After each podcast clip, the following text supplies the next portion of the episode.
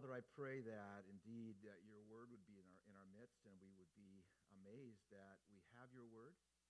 Uh, we have heard the word uh, read and now to hear it preached. I pray that this will uh, re- show us a mighty Redeemer and great and perfect purposes are underway for us. Um, I pray this will be um, relating to the here and now of our lives. Pray it will relate to the moments that we're experiencing right now. And so I pray these things in the name of Christ. Amen. Amen. So Ephesians 2, uh, you can see the passage there in your worship folder if you have your Bibles. 2, 14 through 21. Marvelous, marvelous passage there. Um, when Marianne uh, was newly married to me, uh, she was, we were in some sort of a, I'm not sure if we were at someone's house, but it may have been my, one of my brother's house. We were somewhere where, and I'm not sure why, uh, we weren't together that night, but she was with uh, uh, a sister, a sister-in-law, uh, and um, she had been married to a Capon boy longer than Marianne had been. And so she made a comment about the Capon boys. there were four, there, there were four, four of us. And uh, she said, well, you know these Capon boys. She said, they're all the same. so this is girl, girl talking. Uh, boys are all the same. Uh, what they really want is they want to live with their wives on an island all by themselves. And uh, that means that we are by nature independent, independent guys. And I, uh, I played team sports in high school, and uh, I have to admit that that insight uh, from uh, a sister-in-law is actually very true. Uh, if I take personality tests, I know that I do come out as an independent person. I remember uh, on the playing high school water polo, and um, I remember just how how what an individual I was on a team sport. and our coach was rather uh, rather an older gentleman who wasn't that engaged, and so it's sort of like we had to learn water polo on our own. And uh, and I remember working awfully hard and actually playing college water polo in the summer during high school. And um, so I learned some things about water polo playing against college guys. And uh, so I remember just, just trying to figure the game out on my own. And I remember just how little I shared with my fellow teammates that they had to learn on their own. We're all just like a bunch of individuals here, and let's all figure it out, right? So that I was, I needed coaching. Let's just put that way. I needed coaching. And so my my, uh, my personality is actually rather independent, so I have to work hard at um, engaging team ideas, church stuff. And so I, I start that off as, as sort of a, uh, a way for you to sort of understand my own, my own personality. Um, now, this passage is remarkable because it presents to us two groups that were at odds with each other. They're, in the history of the world, and we have a lot going on now, don't we, in our in our day and age, right? A lot of groups that are hostile to each other. You think of all the different international situations. So historically, there was a division between God's people Israel and all that God had established to keep them a distinct people. Uh, all the rules, the dietary laws, all the customs, 613 commandments were given to Israel to make them a distinct people for a time, to essentially separate them from the world for a time. And of course, this morphed into a way of them being righteous or seeing themselves as righteous because they saw themselves as keeping these laws when they really didn't. So these, these, uh, rule, these rules, ordinances shaped their, their culture, their, their distinct identity. Well, outside of Israel was the non-Jewish world, the Gentile world. This is a world that they, the Jews did not want to enter into. They would never visit a Gentile's home because of the that was prepared there. And all these things were just really divisive and dividing these two groups. There could be no more divided groups than these two, the Jews and the non-Jews. And in our passage here, we have the Apostle Paul saying that God, the Son of God, came and was willing to be crushed in his body, suffer in his body, in order to create a new humanity,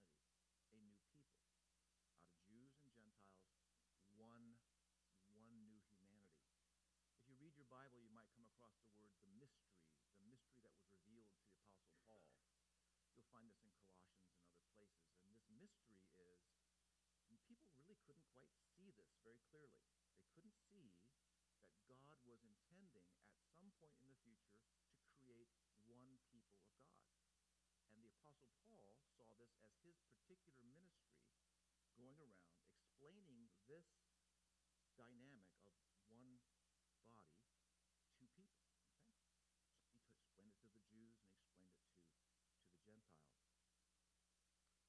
this passage is a remarkable passage because it talks about how God is in our midst creating a new temple. He is building his new temple by his grace. God is active among us, working. Now the question is, how is he working? How is he working? And he is working to build us up in the process of change through other people. Through other people.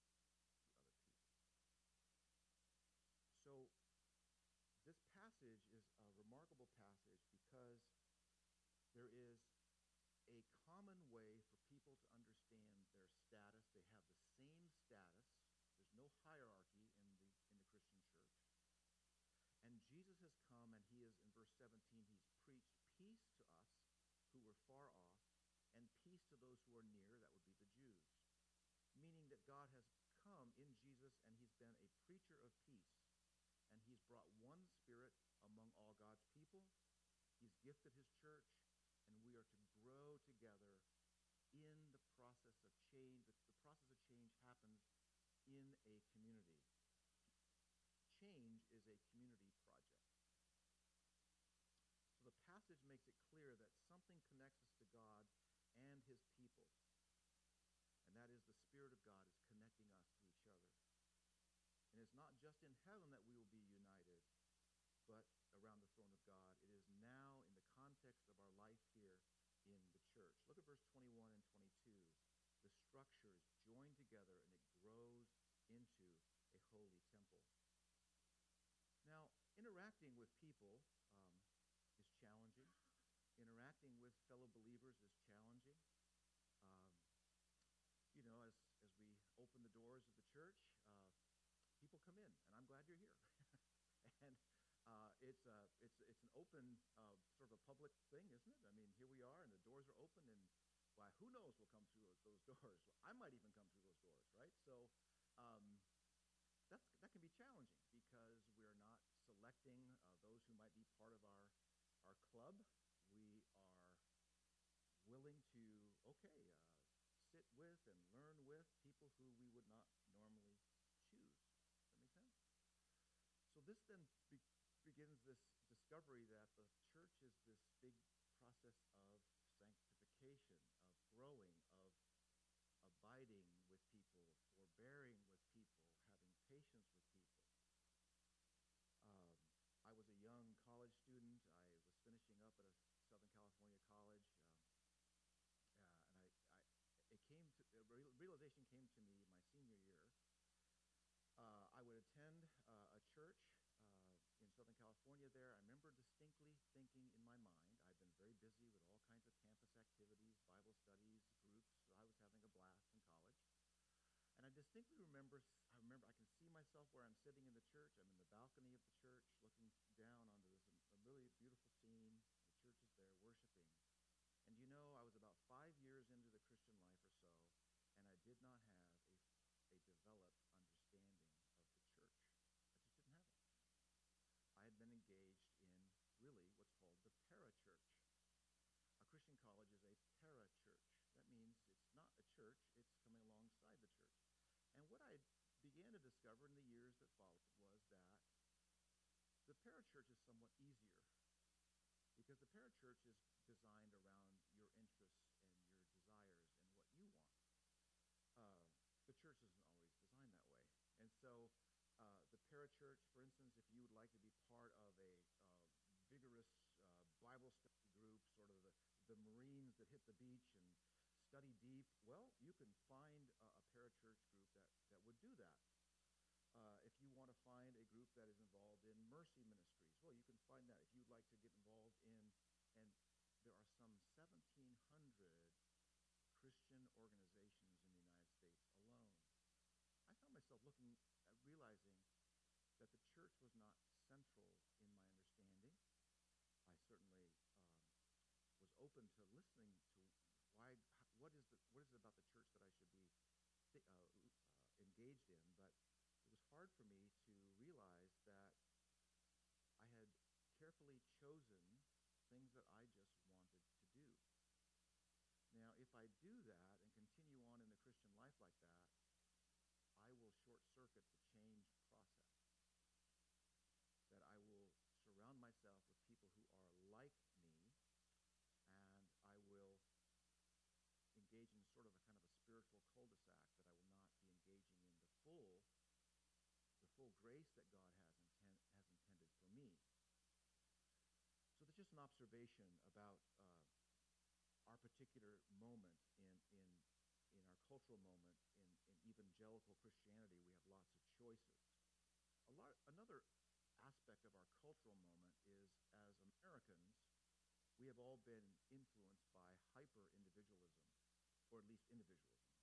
And that is that the image, what do you, if we could just maybe give your input here, you guys can say something out loud. Um, what is the iconic image of, a, of an American? What, what's the iconic image of, of America? What, think of think of a movie or think of what's the iconic image? I think that's an American. Ooh, yes. And what kind of he played uh, war war heroes and, and cowboys, right? Right. Okay, John Wayne. Good. Does he ever like? Uh, okay, great, perfect. So let's say, could we agree with that the cowboy is pretty pretty central to the, American uh, image? The cowboy typically is a little bit reluctant uh, in the beginning of the movie, and then he comes into a town where there's trouble and the bad guys are running the town. And so the cowboy figures out, or the, he figures out how to take out the bad guys. And at the end of the movie, um, he joins the gardening club, right? Does he become civic-minded? What, what happens at the end of the movie? He rides off into the sunset. That's America. That's it. We're not joiners. We're not joiners. That's what we're up against. Um, there are two things that are underway right now in your life. Two things. The way you've been raised, the desires that are in your heart, the instincts that are running through your system, the way you think you ought to live, things you ought to pursue, the things you desire. And as a Christian, there's something else in you. God is in you to work his purposes. God is moving you along in a process that will at times, perhaps more, a lot of times, be in contrast to how you think about your life. In other words, God will bring tests and trials and difficulties and disagreements and hardship in your life, and he's moving you in the process of conforming to, to his son, I have instincts, desires, motivations, structures uh, uh, of, uh, that I pursue in my heart that are contrary to God's purposes. So we've all been raised, we all have instincts, we all have desires, we all have wants that are not necessarily connected to God's purposes. So those are the two things that are kind of underway uh, in, in us at all times. So this passage is remarkable because it is telling us that we grow together and we are going in the same direction together. We are a structure, verse 21 and 22, we are a structure joined together and growing into a holy temple. C.S. Lewis uses the image of uh, sort of a landlord uh, who's come and has, is tweaking, uh, deal, is adjust, making changes to our house. We imagine our house, the house of our life, to be a cozy little, I don't know, little house in the Shire, if you like hobbits, right? We see ourselves as our house is a nice little cozy place. The landlord comes along and knocks out a, a wall and builds an additional room over there. Then the landlord comes and knocks uh, out the, the roof and builds a, an addition way on top. Then the landlord comes and might even mess with the foundation of the house. In other words, we had a perfectly fine view of our house. It's our house of our life. And the landlord comes and says, Oh no, I'm not making a house out of your life, I'm making a palace. A little illustration from C.S. Lewis. How does he do that? He uses other people. He uses other people in the body of Christ. The cozy little house that I thought was my house is actually being expanded for greater purposes. I want you to notice that God has taken upon himself the wall of hostility. He has broken down that wall, and he's creating one new hard as it is in relationships, God is moving us toward unity. He's moving us toward unity. And we are already unified because we are fellow citizens in the household of God, members of household of God's household. We can't become the Christians we are meant to be by being alone with God. We are called into community. I wonder how this passage strikes you. Does it, um, does it encourage you? Does it bug you? Does it help you begin to ask hard questions? For instance, here's one. How much of your life currently allows you to develop relationships that are deep enough to help you grow and change? how much of your life is allowing you to develop those relationships. Our relationships in the body of Christ uh, cost a great deal. There is a, uh, what one theologian describes as the happy land of the Trinity.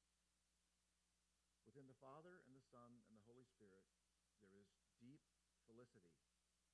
There is eternal happiness between these three persons. What's mysterious and remarkable that it is that in our redemption, and we fully cannot grasp or understand this, when Jesus cried out, God, my God, why have you forsaken me? Something for a moment was disturbed within the Trinity.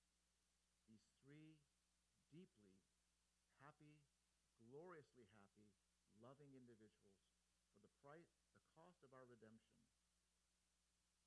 that Jesus was made to be sin on the cross such is the love of the Trinity for us that we would be brought into that fellowship at the cost of through the body of Jesus, crushed, crushed for us, a new humanity is being formed. One of the key ways uh, to care about um, maybe a small group or fellowship groups or connecting with a, a Christian regularly within the church, one of the key ways to care about that is to highly value what God has done to make that possible to begin with. A couple of things, and then uh, I'll wrap this up. What we're really talking about is redemptive friendships. Redemptive friendships. This means that these friendships are not based around just um, our agenda, not just based around our, our pursuit of happiness. These friendships are moving us along in the process of change. Let me read to you someone who's reflecting on their small group experience from chapter 4. Let me just read this. Th- this is a person who's saying, giving a summary of what it was like to be part of a small group. As a group, we have confronted anxiety, interpersonal strife, the need for forgiveness, lust, family troubles, unbelief, the fear of man, hypocrisy, unemployment, sickness, lack of love, idolatry, and marital strife. Like a pretty heavy small group. this person just, just like this, these are the things that we've dealt with. We have helped each other. We've held each other accountable and lifted up, been lifted up by one another. We've also grieved together, celebrated together, laughed together, offended one another, reconciled with one another, put up with one another, and sought to love God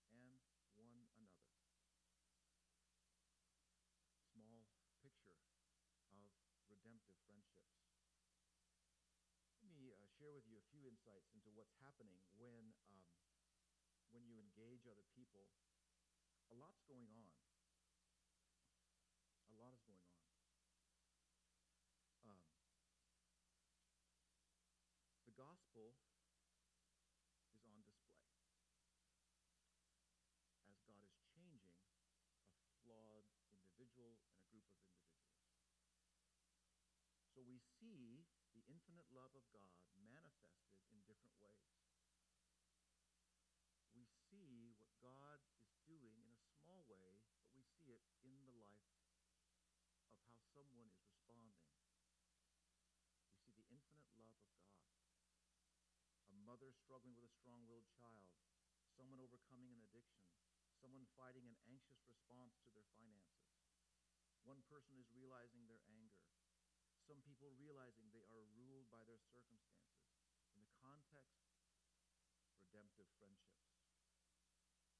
Another interesting thing that's going on is if you're just sort of watching a group of Christians work this out, interact with each other, another thing that's going on, not only do you see the infinite love of God in manifold ways, interesting another thing, here it is. You'll see obedience on display. You'll see them struggle, and they are struggling forward, and you'll see obedience on display. Titus 2, 11 through 14, please encourage you to reflect on this. The grace of God has appeared, teaching us to deny ungodliness. Titus 2:11. The grace of God has appeared, teaching us. Interesting. The grace of God has appeared, and it's instructive. As you are watching someone interact with the gospel, you're watching someone obey because the grace of God is so good. You're watching someone obey because they are overwhelmed with the love of God for them. This is on display in the here and now of a redemptive friendship. The grace of God has appeared, instructing us to deny ungodliness. We've seen this in our church. We've seen this together as a body of Christ. We've seen, we've suffered together. We're suffering right now with, with Elisa and, and all that that's entailed with, with her life and all the support you have given the Edmonds. You have been on, you have been gospel show and tell for them. So many of you involved. Your, your kind comments, your meals, your faithfulness. That's what the body of Christ is like when there is a death, and we have experienced this. Your giftedness comes out. Your, your grace comes out. Your, you, you instill hope in the future for that couple, for that individual. You are, the, you are Christ embodied in that moment for those people. It's remarkable. I hope you've experienced this in the church. Everything is more powerful. This is from chapter 4. Everything is more powerful when it is combined with the ministries of the rest of the body. Now, I recognize, here, I think I'm preaching to the choir. because you're here today, you're available, you want to help, you want to serve, right? But let's think about developing our own rugged philosophy of why we want to stay engaged in redemptive friendships so you can be a counselor to those who who may struggle with why is church worth worth it? Why is it why does it matter? I can find my own way of spiritual something apart from the church. The church is so central to God's purposes for the change that he wants in us. Everything is more powerful when it is combined with the ministries of the rest of the body. So uh, that's a that's a that's a good introduction to how God uses relationships in the body of Christ. Reflect on that Ephesians 2 passage, uh, remarkable moment that we've had together. And uh, I pray that God's grace will be strong in you, that um, you will begin to build uh, even further and deeper re- redemptive relationships. So let's pray. Father, there are manifold ministry possibilities in this room. Father, there are people who are gifted. Um, Father, I recognize that I am just a part of the body of Christ, and I am thankful that given people gifts and instincts and intuition and wisdom and thoughtfulness and experience. You have, you have brought your people together because we can't make this happen without you. Father, there are instincts in us to be uh, kind of the cowboy who, who just rides off into the sunset. Father, thank you for your overwhelming grace that keeps us connected. Thank you for the Lord's Supper that reminds us that we are a people and we are a body. Father, grace, may your grace be manifold among us.